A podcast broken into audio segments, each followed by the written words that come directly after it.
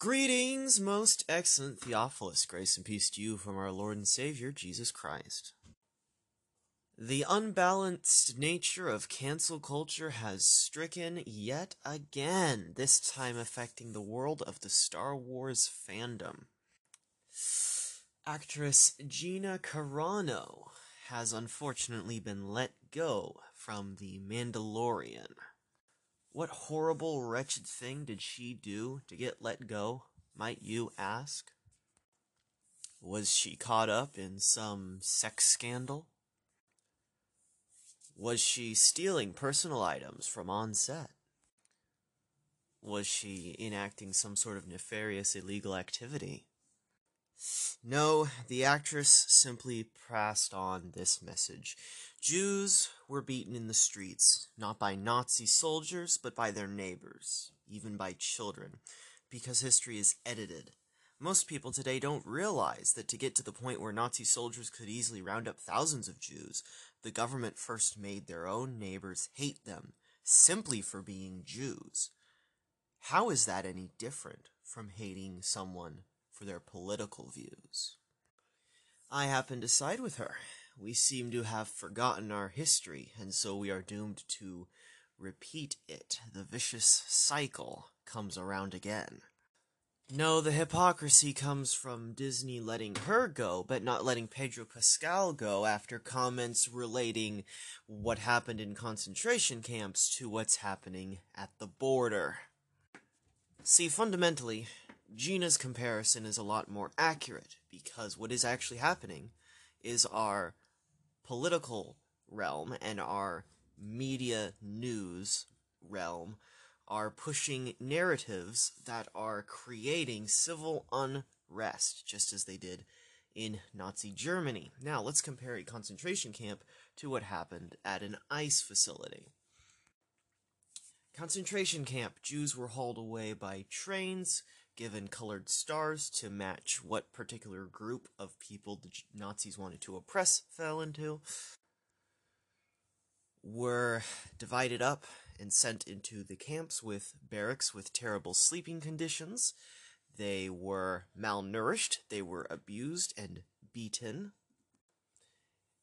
And now, the most particular part of it, uh, they were used for labor unto death and additionally, many of them were sent into chambers to be gassed.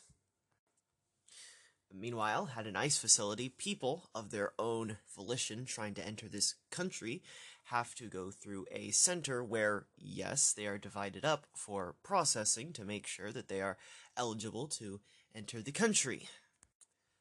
Conditions are bad due to the amount of people coming in, and in any scenario like that, there are going to be abuses and incidents. If you want a true modern day image of the Holocaust, look to China and its handling of religious groups such as the Uyghur Muslims. We need to live not by lies, and we need to hold people to be consistent.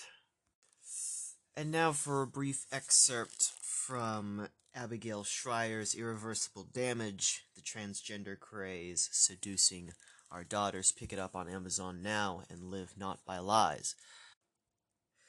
The Salem witch trials of the 17th century are closer to the mark.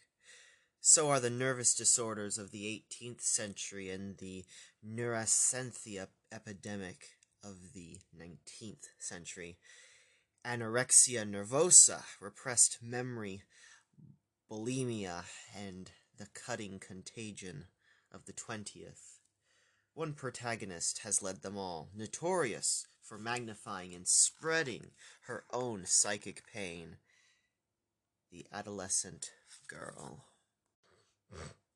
Three decades ago, these girls might have hankered for liposuction while their physical forms wasted away. Two decades ago, today's trans identified teens might have discovered a repressed memory of childhood trauma Today's diagnostic craze isn't demonic possession, it's gender dysphoria, and its cure is not exorcism, laxatives, or purging, it's testosterone and top surgery. Indeed, I have pointed out in the past my posit of how when someone wants to slit their wrists, we say, hey, you need some therapy, maybe some antidepressants. Uh, if you're actively trying to kill yourself, we're going to put you in a room where you can't and give you some therapy. But when someone says, hey, I want to lob off my genitals, I want to put chemicals in me that are going to alter my body, I want to make myself infertile, we say, oh yeah, sure, we'll even help you. Except both both are based on mental disorder. Both are reactions by the victim uh, to a mental disorder. So why the difference? Huh? Why are we firing the Republican woman who compares the Holocaust to our current political climate? And why are we not firing the non Republican who's making the same comparison? Why are we trying to stop the person? Why are we trying to stop the suicidal person from going through with what their mental disorder is telling them to do? But the person who wants to make themselves infertile, wants to be what they are not made to be, why are we letting them? Why why are we having why are there exceptions and encouragements? This is something severely spoken against in scripture. James chapter 2 My brothers, as believers in our glorious Lord Jesus Christ, don't show favoritism. Suppose a man comes into your meeting wearing a golden ring and fine clothes, and a poor man in shabby clothes also comes in. If you show special attention to the man wearing fine clothes and say, Here's a good seat for you, but say to the poor man, You stand here, or sit on the floor by my feet, have you not discriminated amongst yourselves and become judges with evil thoughts? Listen, dear brothers, has not God chosen those who are poor in the eyes of the world to be rich in faith and to inherit the kingdom he promised to those who loved him? But you have insulted the poor. Is it not the rich who are exploiting you? Are they not the ones who are dragging you into court? Are they not the ones who are slandering the noble name of him to whom you belong? Romans 2 11 For God does not show favoritism. Wait, what's the for there for? Starting back at verse 9, there will be trouble and distress for every human being who does evil, first for the Jew, then for the Gentile, but glory and honor and peace for everyone who does good, first for the Jew, then for the Gentile. For God does not show favoritism. We must call good things good and evil things evil, for the Bible testifies, Woe unto those who call evil good and good evil, who put light for dark and dark for light, bitter for sweet and sweet for bitter. But we live in such a wicked and rebellious generation that would much rather forget even a modicum of that worldview. And that's really bad for America, because this country was founded upon the worldview of Scripture. In order to truly rebel against religion, against God, one must deny this country. And they have the great new religion of death and body dysmorphia. The societal messiah of gender reassignment and child genocide. Where if you're at the wrong place at the wrong time, your own family will rat you out. Where presidents get impeached a second time after they've already lost the office for actions that were premeditated before he even gave a speech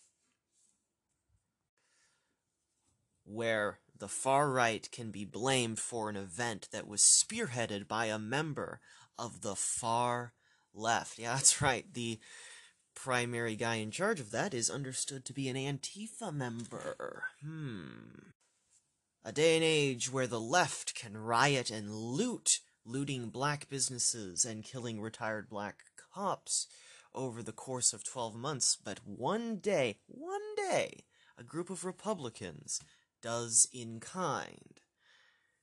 And everybody loses their minds.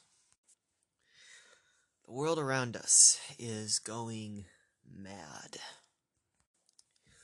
And I can tell you why. Romans 1 18 the wrath of God is being revealed from heaven against all the godlessness and wickedness of men who suppress the truth by their wickedness.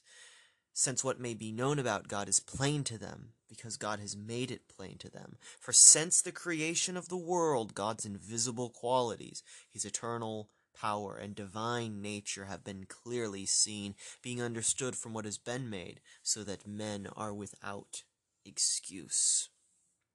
For although they knew God, they neither glorified him as God nor gave thanks to him, but their thinking became futile and their foolish hearts were darkened. For although they claimed to be wise, they became fools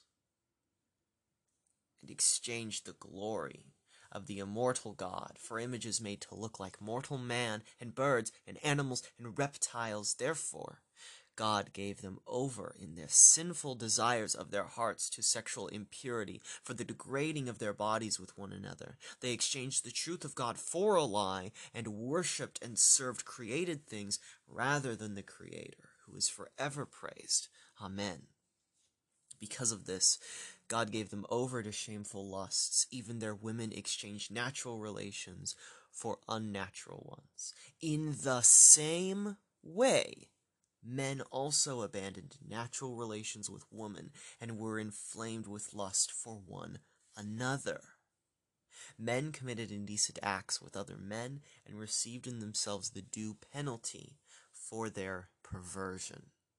Furthermore, since they did not think it worthwhile to retain the knowledge of God, God gave them over to a depraved mind to do what ought not be done. They have become filled with every kind of wickedness, evil, greed, and depravity. They are full of envy, murder, strife, deceit, and malice. They are gossips, slanderers, God haters, insolent, arrogant, and boastful. They invent ways of doing evil. They disobey their parents. They are senseless, faithless, heartless, ruthless, although they know God's righteous decree that those who do such things deserve death, they do not only continue to do these very things, but also approve of those who practice them. That is Paul, and according to the Spirit, God's treatise on the problem with humanity. It is a wicked world because we love sin more than we love God. Isaiah 3, verse 4 I will make boys their officials, mere children will govern them. People will oppress each other, man against man, neighbor against neighbor. The young will rise up against the old, the base against the honorable. A man will seize one of his brothers at his father's home and say, You have a cloak you be our leader. Take charge in this heap of ruins. But in the day he will cry out, I have no remedy, I have no food or clothing in my house. Do not make me the leader of the people. Jerusalem staggers, Judah is falling. Their words and deeds are against Yahweh, defying his glorious presence. The look on their faces testifies against them. They parade their sin like Sodom they do not hide it. Woe unto them! They have brought disaster upon themselves. Twelve youths oppress my people, women rule over them. O my people, your guides lead you astray. They turn you from the path. I think if Isaiah had been around today, he could be repeating this same message.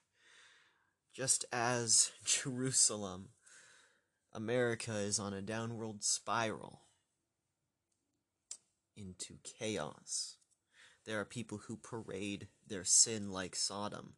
And not only do they parade it like Sodom, and they fail to hide it, but their sin is the same as Sodom. Women ruling over us. I mean, we know which of the two, vice versus full on president, has the brains in the operation. Now, something I find strange about that is. Uh, two presidencies ago, we had a white vice president and a black president. Now we have a black vice president and a white president. And what I find interesting is that in both scenarios, we are hearing little to nothing from the vice president. Huh. Not only are they, have we not heard anything, well, okay, in general, we're not hearing anything from the black woman. We should be hearing everything from her. It's a miracle, a black woman in the vice presidency. You'd think they'd want to be covering just about everything she had to say. It's funny how that is, isn't it?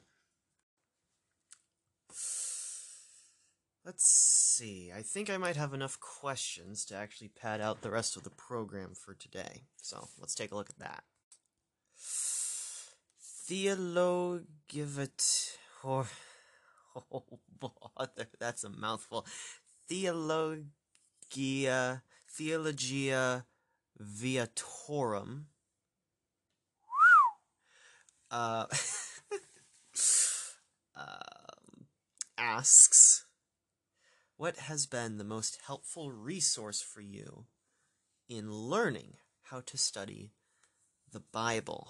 Um, it has actually been um, getting. Um, actually, I guess realistically, the primary thing I have used has been um, Bible Hub. but uh, of course, there's also the more physical versions of that sort of thing, such as my interlinear Bible, which has the original languages.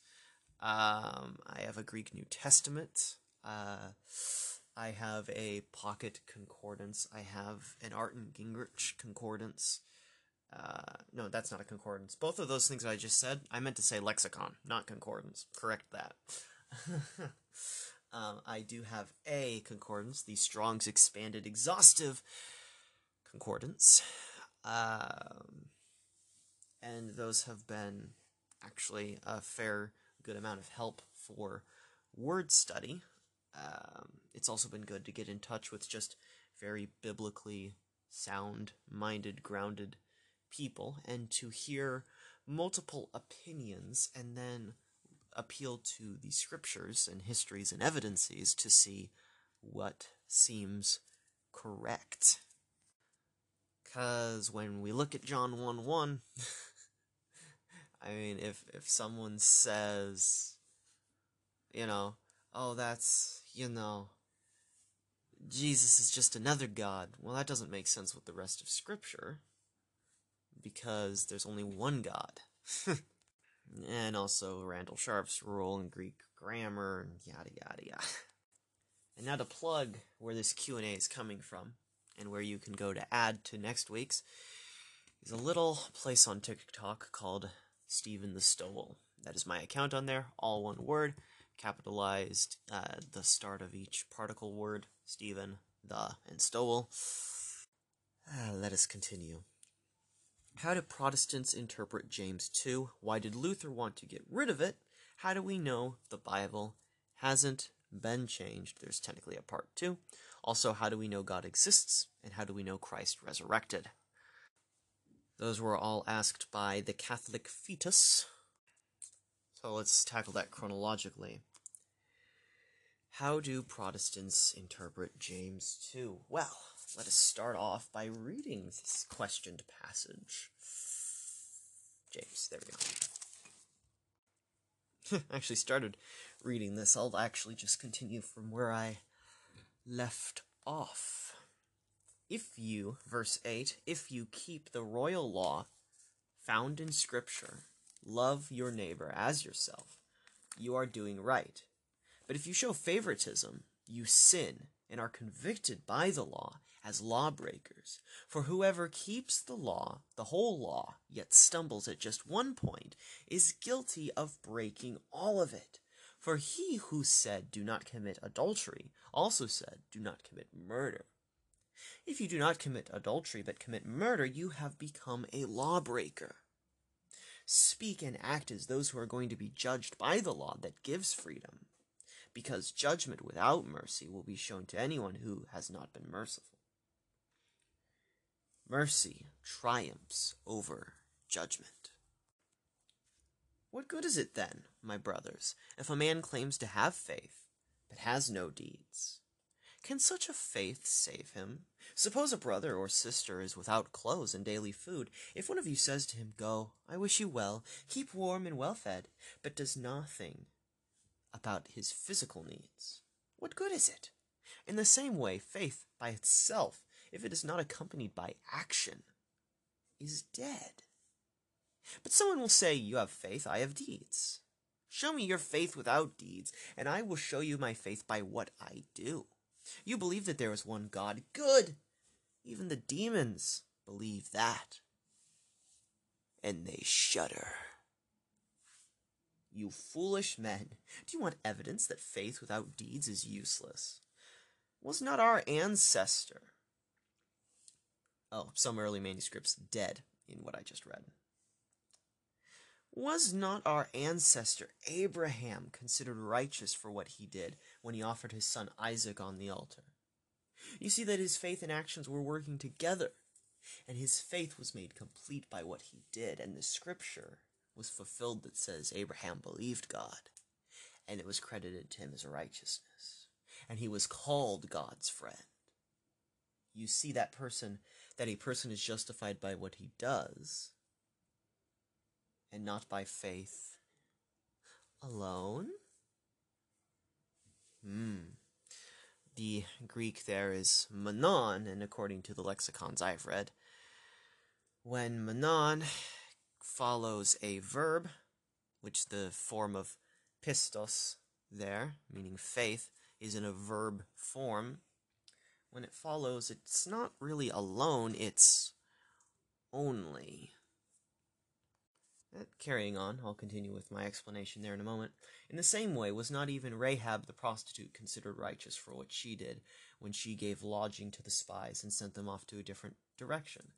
As the body without the spirit is dead, so faith without deeds is dead. So, if the proper translation of monon contextually would be only, you see that a person is not justified by what by what he does and not by faith only. Hmm, I see. Justified. The underlying Greek for justified is dikaiotai, which comes from dikaio, which means to show to be righteous, to declare righteous. So we see that a man is declared righteous by what? By, hmm, let's refer back to that very literal translation. Two clicks back. Three clicks back? Two clicks back. Ah. Horate hoti ex ergon dikaiotai. You see that a man is justified, or you see that by works justified, justified a man, and not by pistuos monon, not by faith only. So a man is declared righteous. A man is declared righteous. So an action is occurring. implic- implicatorily. And the question is certainly to what audience? To what audience is one justified? Are we being justified before God? Well, Paul says many, many, many times that it is by grace through faith that we are right with God, not works. That we are washed, justified, and sanctified by the Holy Spirit in Christ. But what is James saying here? You see that his faith and actions were working together, verse 22. So you see, hmm, we are seeing. In fact, even at the start of that, James was saying, I will show you, I will show you that I, my faith, by my actions. So this is about person to person interaction. The Epistle of James is wisdom in living literature. It's not telling us how to be right with God, it's telling us how we are to interact as Christians. Just as Proverbs doesn't tell us how to be right with God, it tells us wisdom. It gives us wisdom. Leviticus told the Jews how to be right with God. And Paul even states that Abraham was justified before he put Isaac on the altar because of when the passage takes place that says Abra- Abraham believed God and it was credited to him as righteousness. That occurs before. Abraham is, if I remember correctly, now let me double check. Genesis 15. That's where we are. Actually, let's just read this passage to get the full context. After this, the word of Yahweh came to Abraham in a vision do not be afraid, Abraham. I am your shield. I am your great reward. Alternatively, your reward will be very great. But Abraham, but Abram, ooh, this was Abram, not Abraham yet, said, O sovereign Yahweh, what can you give me since I remain childless, and the one who will inherit my estate is Eliezer of Damascus? And Abraham and Abram said, you have given me no children, so a servant in my household will be my heir. Then the word of Yahweh came to him This man will not be your heir, but a son is coming from your own body to be, from your own body will be your heir. He took him outside and said, Look up at the heavens and count the stars, if indeed you can count them. Then he said to him, So shall be your offspring. Abraham believed Yahweh, and he credited it to him as righteousness. A side note in the Greek, that would be the Daver Yahweh, the word of the Lord. uh, or as John wrote it, the Logos. The same Daber who came to Yehoshua in the book of Joshua. But I digress. You heard from the context this happened before the altar situation, uh, before Ishmael or Isaac had come along. So, what we have there is Abraham's faith.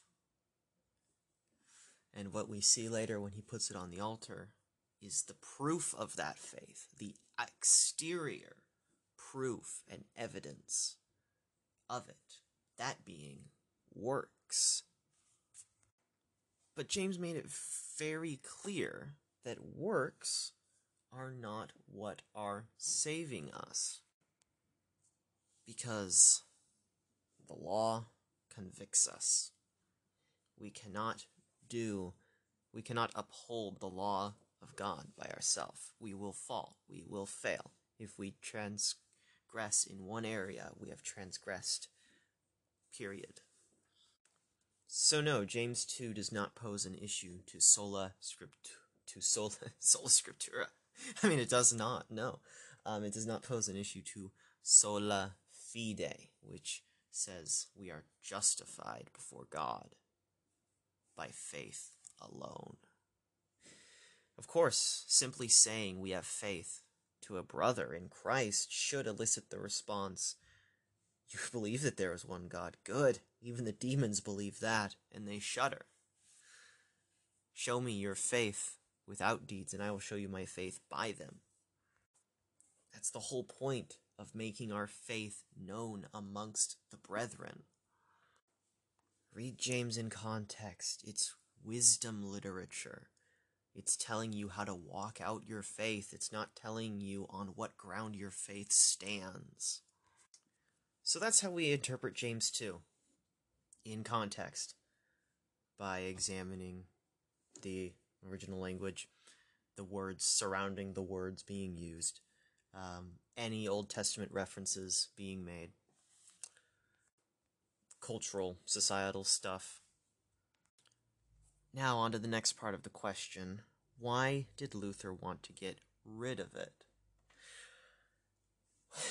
Well, it's I I'd have to look over everything that he had to say about it. My understanding is that he did not really want to get rid of it per se. Um, he did not see it as a very strong passage of Scripture. Um, and he did worry that people would do as Peter warned in Second Peter when the apostle writes his letters contain some things that are hard to understand which ignorant and unstable people distort as they do the other scriptures to their own discussion just destruction sorry. Uh, now peter wrote that of paul but of course luther saw james as something that the untrained the unreadied person would be lulled into catholicism by but if you read the Pauline Corpus, you will see a strong affirmation of sola scriptura. Well, no, not not scriptura, ecclesi. No words. I ooh, my brain is showing how little sleep I've been getting lately. Um, sola fide, faith alone because Paul writes about how we are saved, James is writing about how we need to walk out that salvation.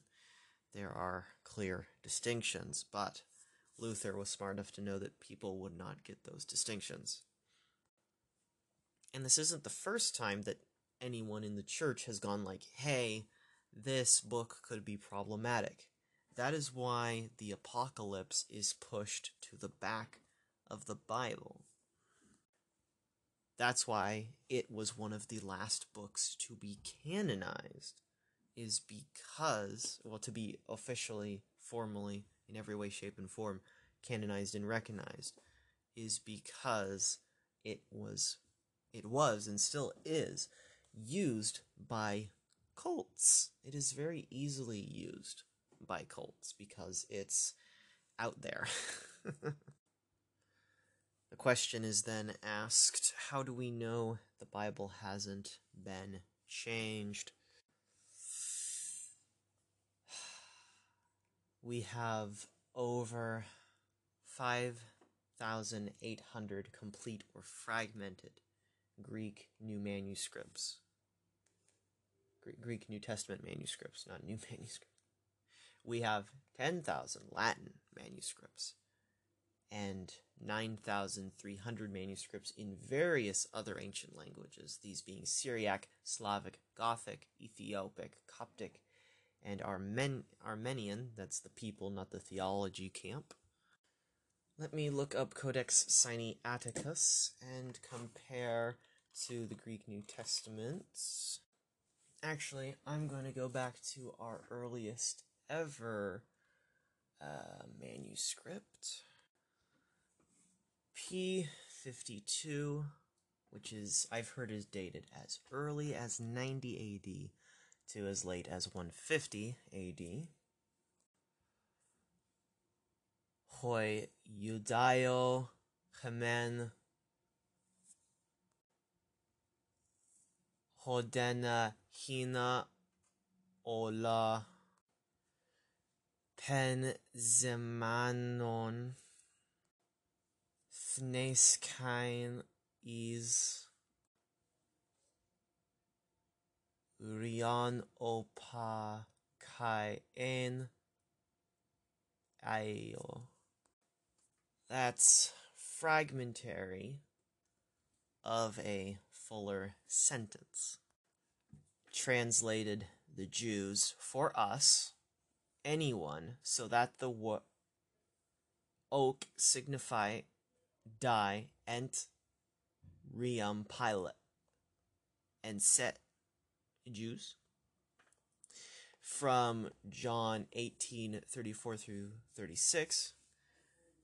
The Jews, for us it is not permitted to kill anyone so that the word of Jesus might be fulfilled, which he spoke, say, signifying what kind of death he was going to die, entered therefore into the praet, praetorium Pilate and summoned Jesus and said to him, Thou art the king of the Jews. Let us read that from Sinaiticus. Oh, apologies. That vo- that specific verse quotation I'd said earlier was actually the parts that were lost. It starts at 31. Line 31, starting from Ayudayo e min auk ezekti apoktionai aude. Translation The Jews then said to him, It is not lawful for us to put anyone to death. Next verse. Hina ho logos ton you play othe what in the tau ayu play othe hmm. yeah and in the original that line reads tau icio plerothe I think the iota upsilon the iota upsilon is probably a um what are those called? What are those called? Um it's when they basically abbreviate uh, a divine name. So other than that, other than that it reads the same. But of course to read it from my greek new testament Ayuda himin auk ezestin apoktaina. Ayuda hina hologos ton isio plerothe plerothe so what we've proven here is I am not very good at reading Greek. but that's okay. My focuses are word study, not recitation. But what we have when he, we compare these three different examples, the earliest example we have of this verse versus Codex Sinaiticus from the 300s versus this compiled Greek New Testament that I have from like the turn of the last century, uh, or the beginning of the last century, um, is consistent. We know that we have the Word of God preserved because that is what the evidence shows that the 5,000 plus manuscripts are consistent and we document and catalog where they differ and we understand where the text um, came from and how it morphed uh, when there when textual variation did arise. Uh, we can trace all of that like a genealogy. And through that, through all of the extant evidence, we are confident that all of the original readings are preserved. And if all of the readings are preserved, we know that it hasn't truly been changed. And frankly, if we're going to believe in God, then we know it hasn't been changed because no God is worthy of worship whose word can be changed to the point of being lost. I have no problem with textual criticism, with textual variation, because it venerates our scriptures.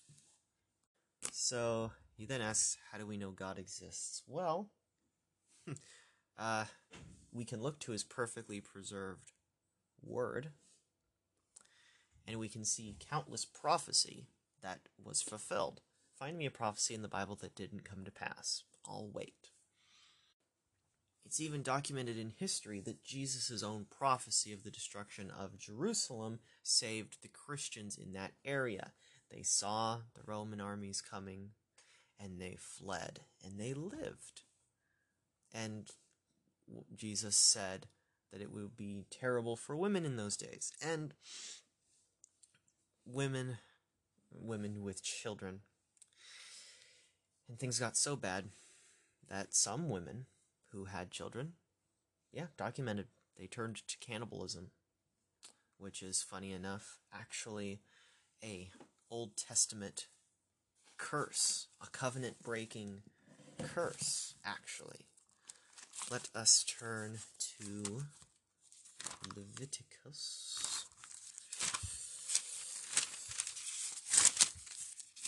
Leviticus 29, 29, 27, 29, right? 27, 20, oh bother. Nope, sorry, 26, 29. You shall eat the flesh of your sons and your daughters. I will destroy your high places, cut down your incense altars, and pile your dead bodies on the lifeless forms of your idols. I will abhor you. And that lovely passage starts with 27. If in spite of this you still do not. Sorry about that.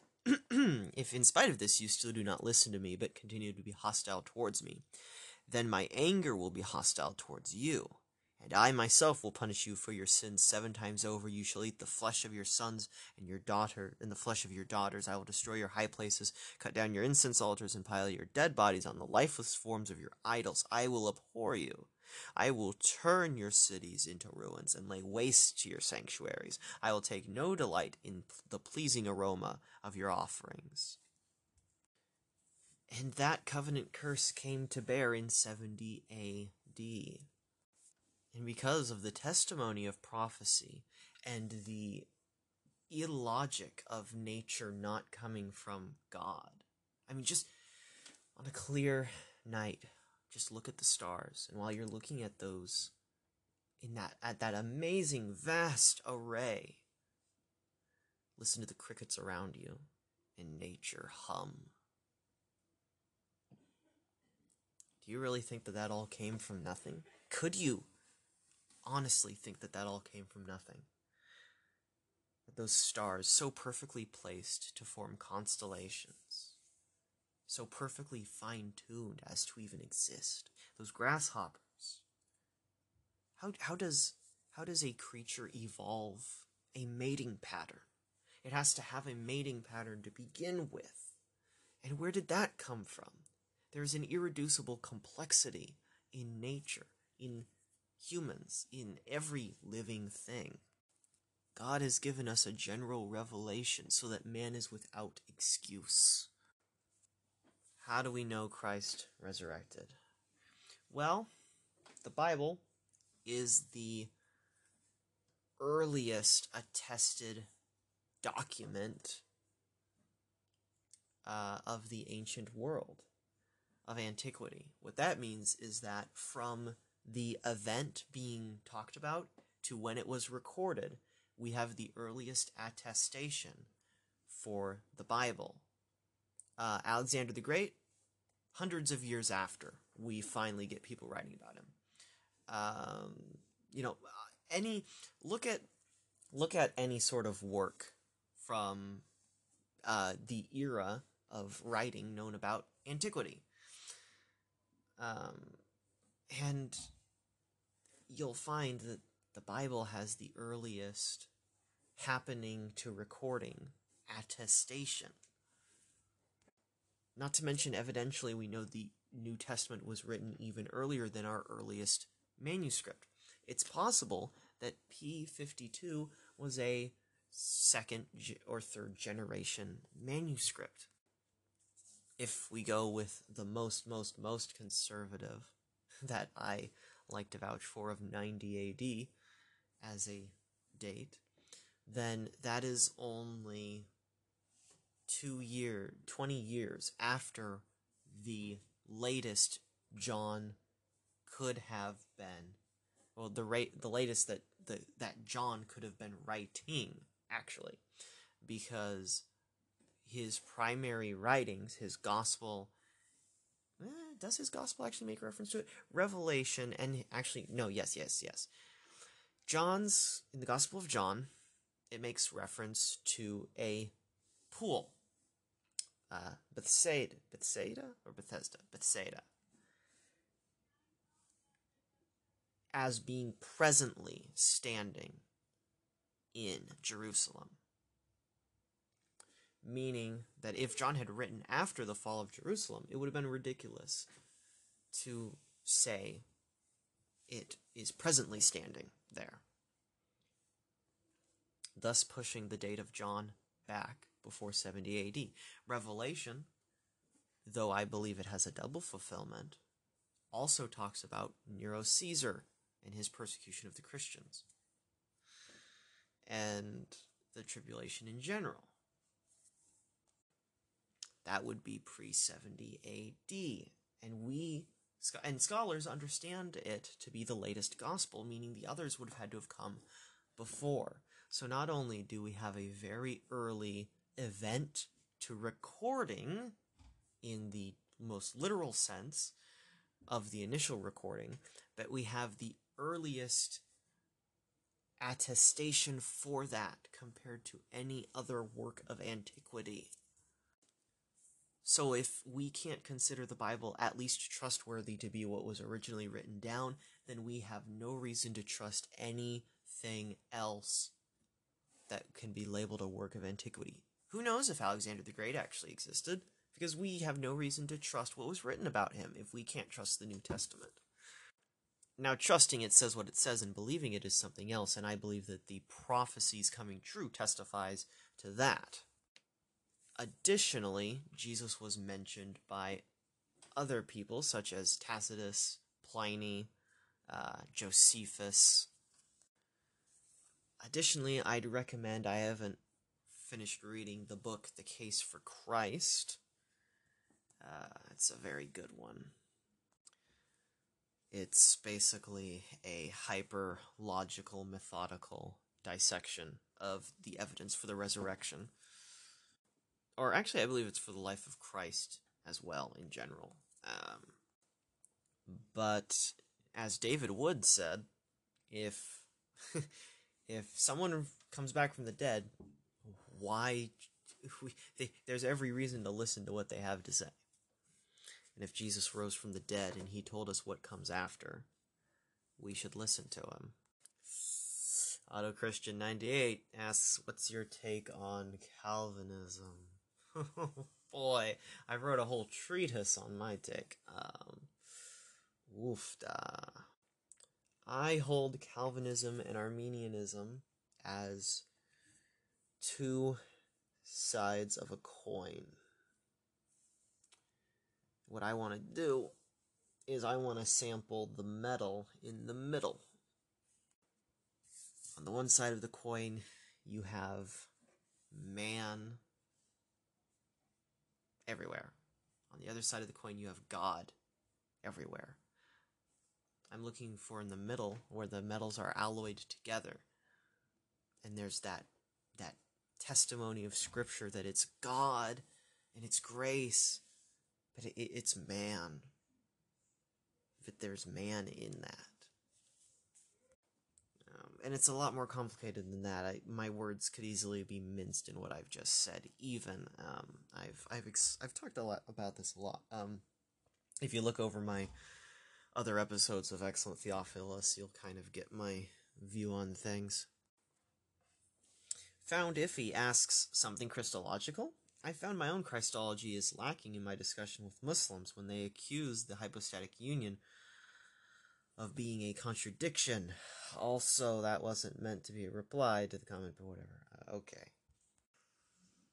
Well, let's start with the basics. Shema Yisrael Yahweh Eloheinu Yahweh Echad. Hero Israel Yahweh our God Yahweh is one. Echad. You can have an echad of grapes. Um, the man shall leave his father and mother and cling to his wife, and the two shall become echad, flesh. One flesh. One can be used to signify a unity.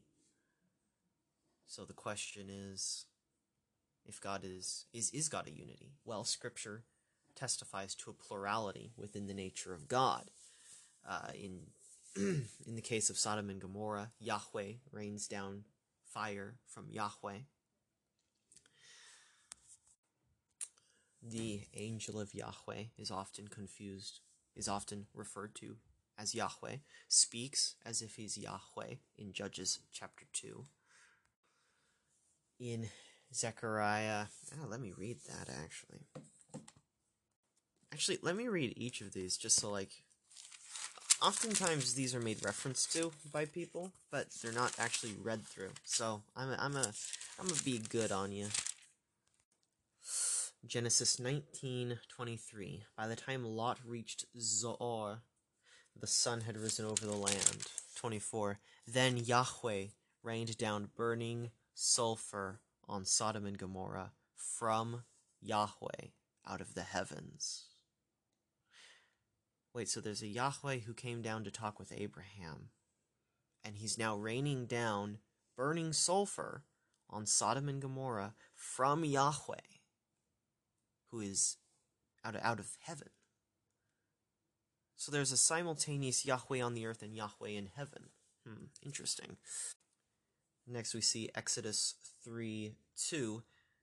There the angel or messenger, the Melech, Yahweh, the angel of the Lord, appeared to him in flames of fire from within a bush. Verse 4 Then Yahweh saw that he had gone over to look. God called to him from within the bush. Wait a second, the angel of Yahweh was in the bush. But now Yahweh himself is talking? In fact, he even says the lovely passage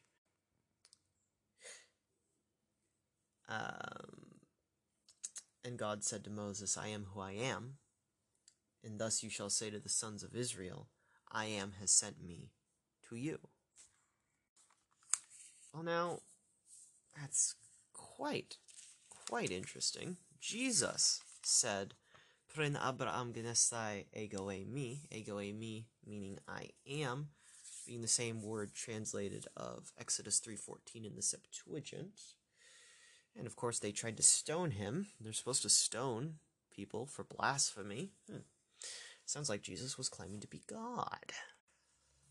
And in Judges 2, we have the angel of Yahweh went up to Gilgal, from Gilgal to Bochim, and said, I brought you up out of Egypt and led you to, into the land that I swore to give your forefathers.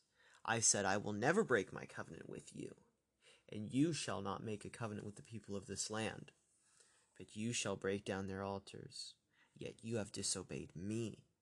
Why have you done this? When the angel of Yahweh, that's the angel of Yahweh spoke these things. But it's God who brought them up out of Egypt. It's God who gave them the land. It's God who made a covenant with them. So this angel of Yahweh is talking as if he is Yahweh, but he's be, but he's identified as a distinct person. in Yehoshua, in Joshua, we see over and over again the word of the Lord coming to Joshua. To Zechariah. Zechariah 2 10 through 11. Shout and be glad, O daughter of Zion, for I am coming, and I will live among you, declares Yahweh. Many nations will be joined with my people, and I will live among you, and you will know that Yahweh Almighty has sent me to you. Interesting. Very, very interesting. And of course, Zechariah, as I've mentioned in the past, uh, no, not Zechariah, Jeremiah, as I've read in the past, directly says that in the day of the Davidic kingdom, our king will be called Yahweh, our righteousness. So the Old Testament very clearly sets up the Trinity, sets up the groundwork for it, showing the plurality of God, and showing consistently this figure who, in light of the New Testament, we understand to be the pre incarnate Jesus, acting as the agent of the Father, acting as Yahweh, being, well, he is, as to his very nature, Yahweh. So the doctrine of the Trinity, there is one being, Yahweh, who is God, Yahweh Elohim. But as to his nature, he is Father, Son, Holy Spirit, three persons who are one being. The Father is not the Son, nor the Son the Spirit, and etc., etc. Just as we, we are made in the image of God. So let's compare. We, you are one you, but you are comprised of a mind, a body, and a soul. Your mind is intrinsically you. Your body is intrinsically you, and so is your soul. But your mind is not your body, nor your body your soul. Yet these three elements are one you. And they function simultaneously. Matthew 3 16 through 17. As soon as Jesus was baptized, he went up out of the water. At that moment, the heaven was opened up, and he saw the Spirit of God descending like a dove and lighting on him.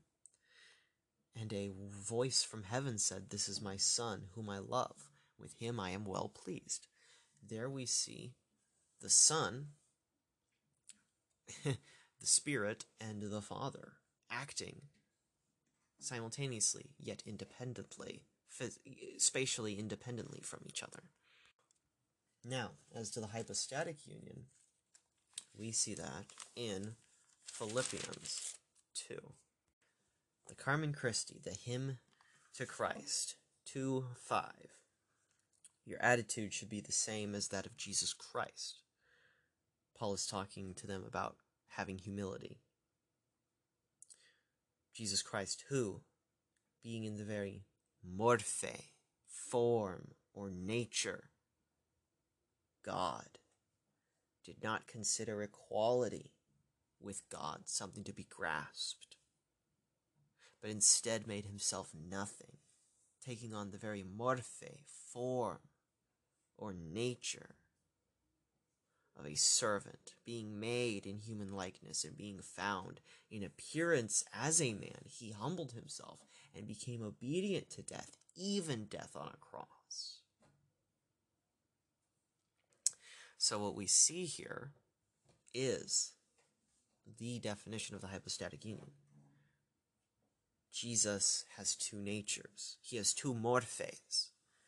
He has the morphe theos, the nature of God, that he also has the morphe, morphe, uh, that actually technically be doulos, since it says servant first, the morphe doulos, the, the, the nature of man. He is truly God and he is truly man. I, I would not use any other wording for that other than he is truly God and he is truly man. So the mortal flesh body Christ died in every sense on the cross. But God, as far as his soul and spirit and godhood are concerned, yes, he experienced death, but he did not cease to be on the cross. For the soul, the spirit, lives on after death. God, especially, moreover, is immortal. I'd suggest studying the doctrine of the Trinity, studying what Scripture has to say, getting familiar with these things, uh, looking up to people who know way more about this, um, and seeing what they say, testing it by Scripture, and if what they say holds up, run with it. If it doesn't, don't. On a random video, what did you say? Says God's name is used almost 7,000 times in the Old Testament, yet the church took it out. Ah, uh, we don't. Um, translators have decided to side with the side of Jewish history that doesn't um, really write the divine name.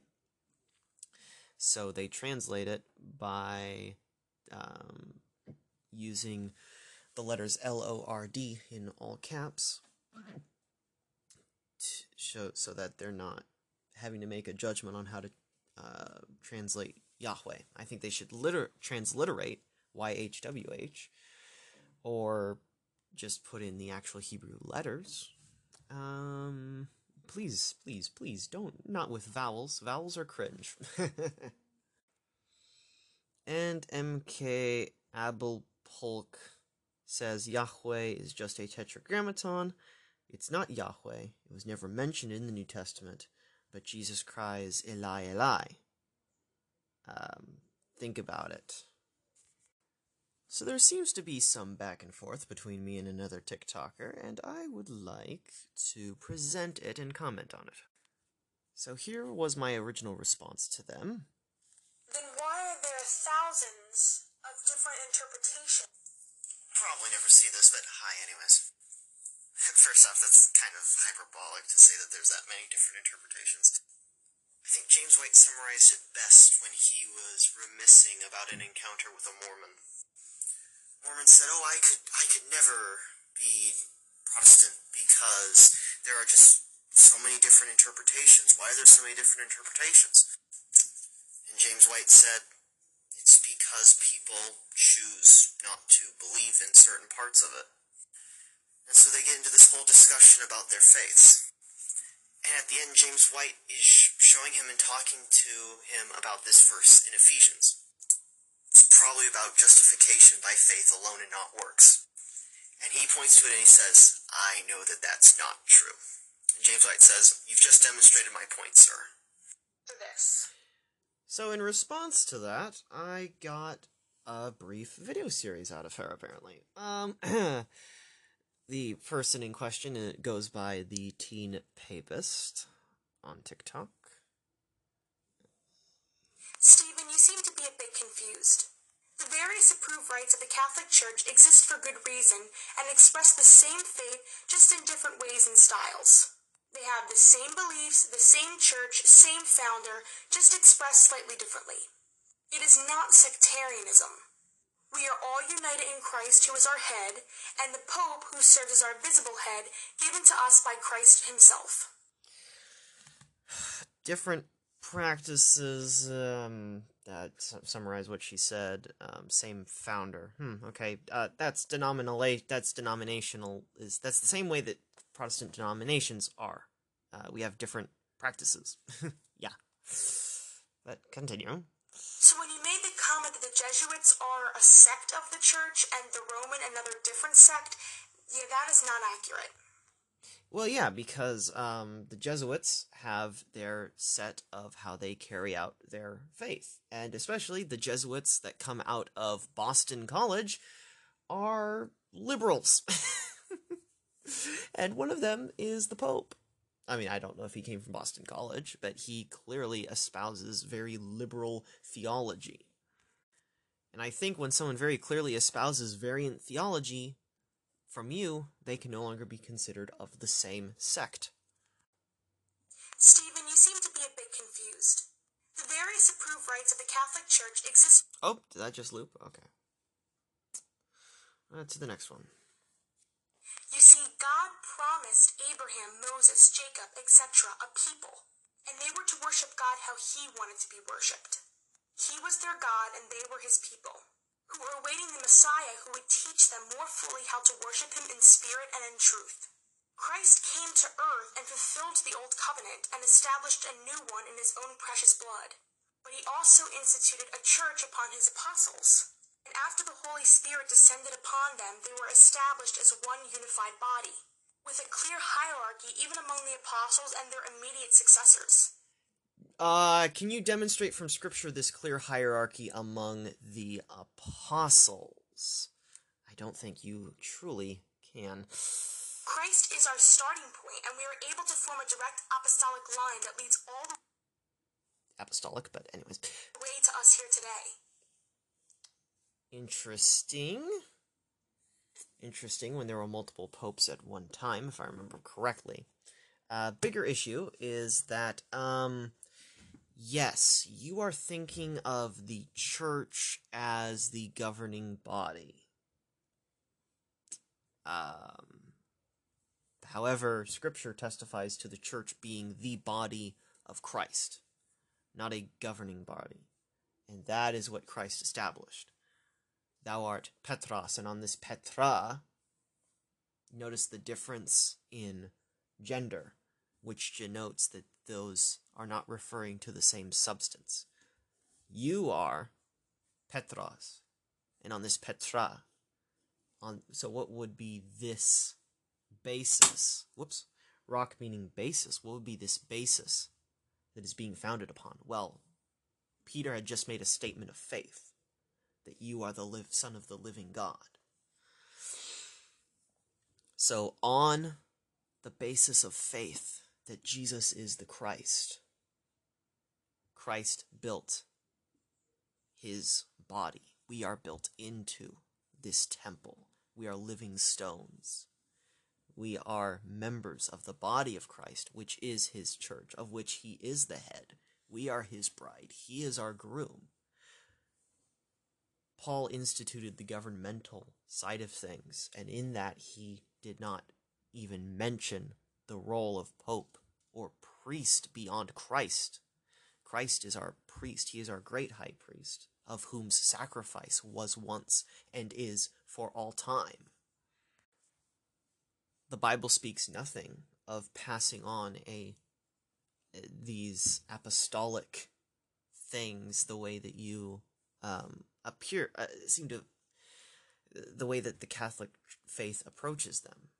We have apostolic credence in that we follow the teachings of the apostles, what they passed down, recorded in Scripture. The Catholic Church claims to be founded on apostolic tradition. That's the 2,000 year old teaching of the Church.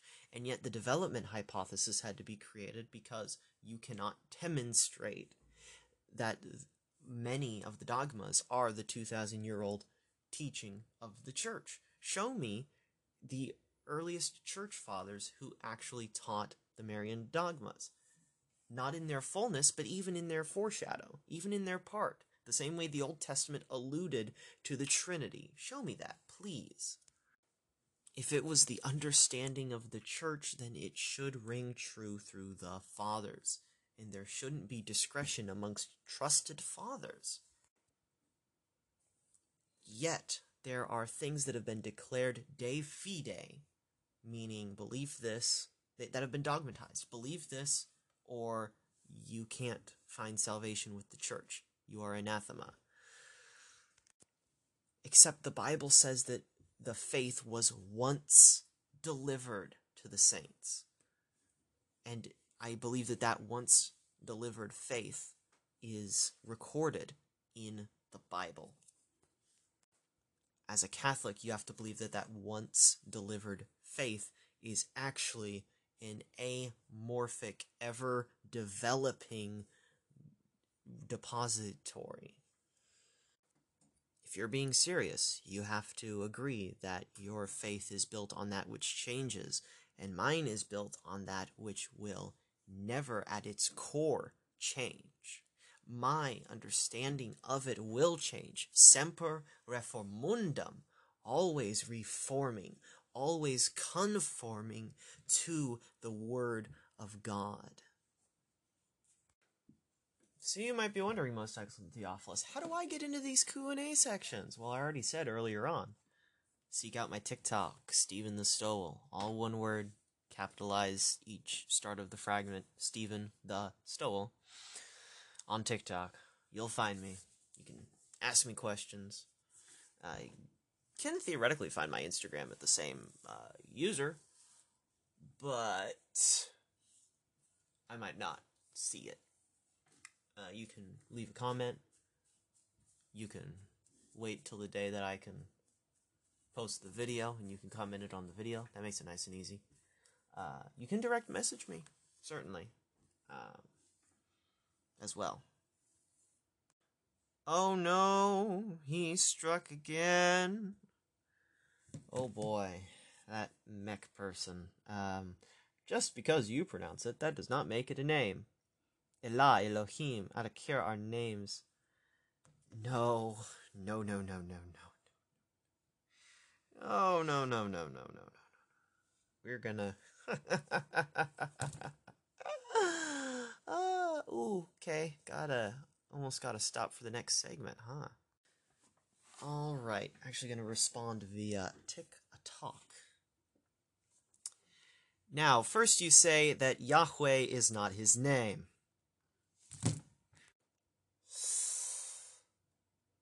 However, Isaiah 42 8 reads, I am Yahweh. That is my name. Ooh, father.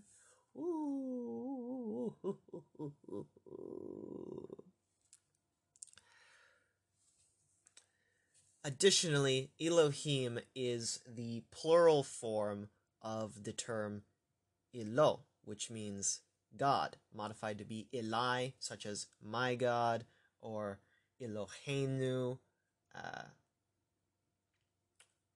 which means our God, such as in the Shema Shema Yisrael Yahweh Eloheinu Yahweh Echad. Here is Israel, Yahweh our God, Yahweh is one. Leave your conspiracy theories at the door, bud, and let's actually study what the Bible has to say about its own use of language, shall we?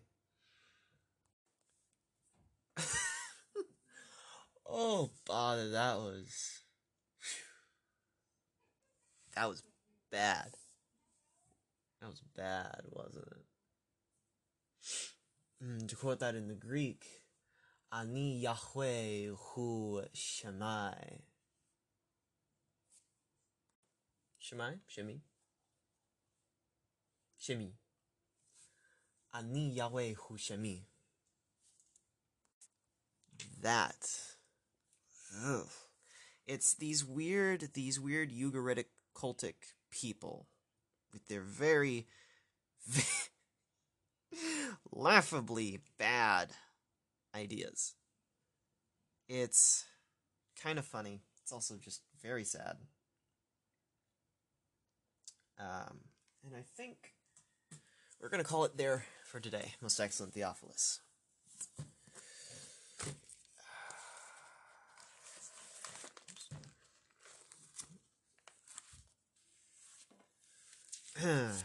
so,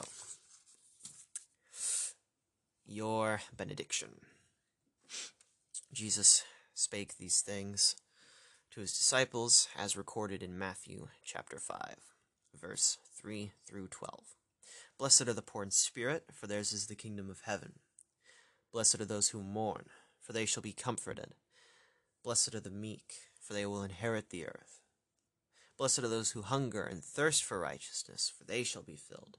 Blessed are the merciful, for they will be shown mercy. Blessed are the pure in heart, for they will see God. Blessed are the peacemakers, for they shall be called the sons of God. Blessed are those who are persecuted because of righteousness, for theirs is the kingdom of heaven. And blessed are you when people insult you, persecute you, and falsely say all kinds of evil about you, against you, because of me. Rejoice and be glad, because great is your reward in heaven, for in the same way they persecuted the prophets who were before you. Go in the peace and love of our Lord and Savior, Jesus Christ, our righteousness. Have a good week, and God bless.